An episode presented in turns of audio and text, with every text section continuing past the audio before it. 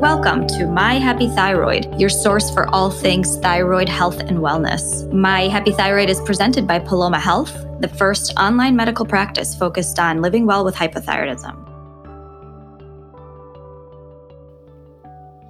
Hi, everyone. Welcome back to another episode of My Happy Thyroid.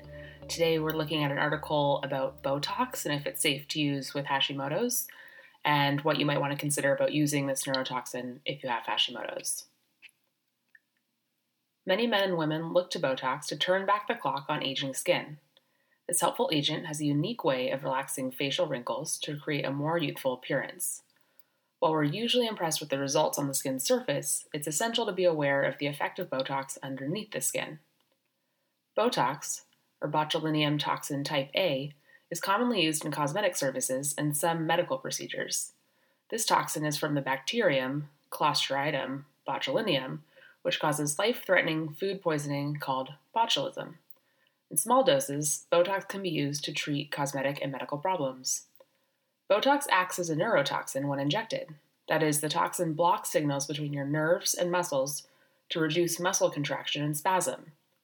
Essentially, Botox works by weakening or paralyzing certain muscle groups or nerves. The effects of Botox last between 3 and 12 months.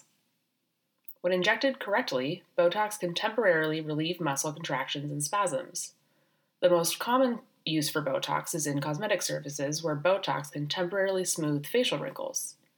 Common facial areas for Botox injections include the outer corners of the eyes, forehead wrinkles, and frown lines between the eyebrows.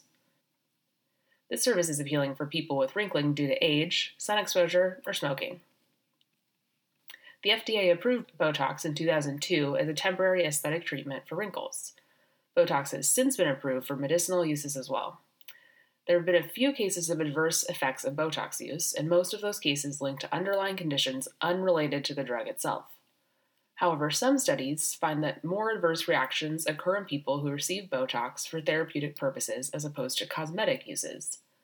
Likely, cosmetic reactions are far fewer in number because the doses are much smaller compared to therapeutic doses. People receiving Botox for therapeutic needs may also have a higher risk of complication due to other underlying diseases. Botox is considered safe and is FDA approved. Still, this product is a toxin and can be harmful if your body is compromised. Of course, like every drug, Botox may present side effects. These side effects are rare in just 1 to 5% of cases. They may include mild droopiness, inflammation, or bruising at the injection site. If you have signs of an allergic reaction, including hives, itching, wheezing, difficulty breathing, feeling like you might pass out, or extreme swelling, seek emergency medical help. Hashimoto's thyroiditis is one of the most common autoimmune disorders in the United States. Indeed, Hashimoto's is the most common cause of hypothyroidism.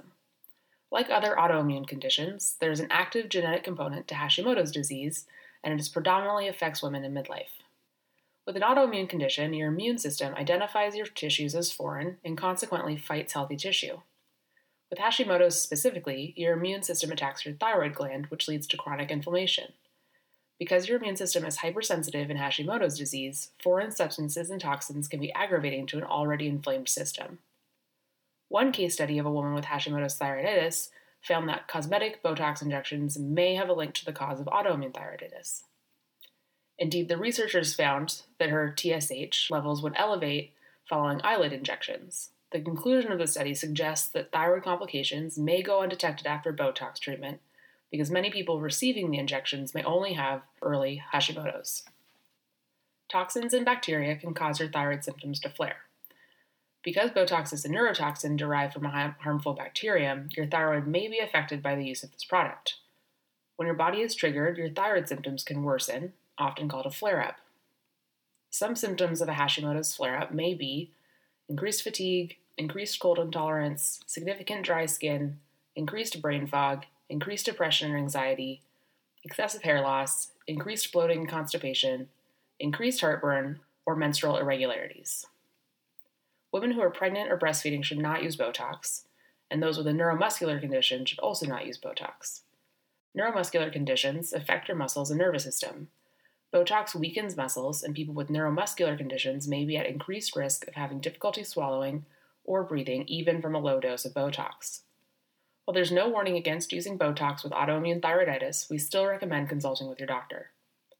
Many manufacturers' websites offer a tool to search by zip code for every licensed physician who's obtained their product legally. This function helps to reduce the risk of getting an expired, contaminated, or potentially dangerous product. You want to make sure that your doctor is an official vendor for any substance you have injected. When you visit your doctor for Botox, they typically take an extensive medical history. This assessment is to help your doctor keep you safe by knowing about any pre existing conditions or which medications you take.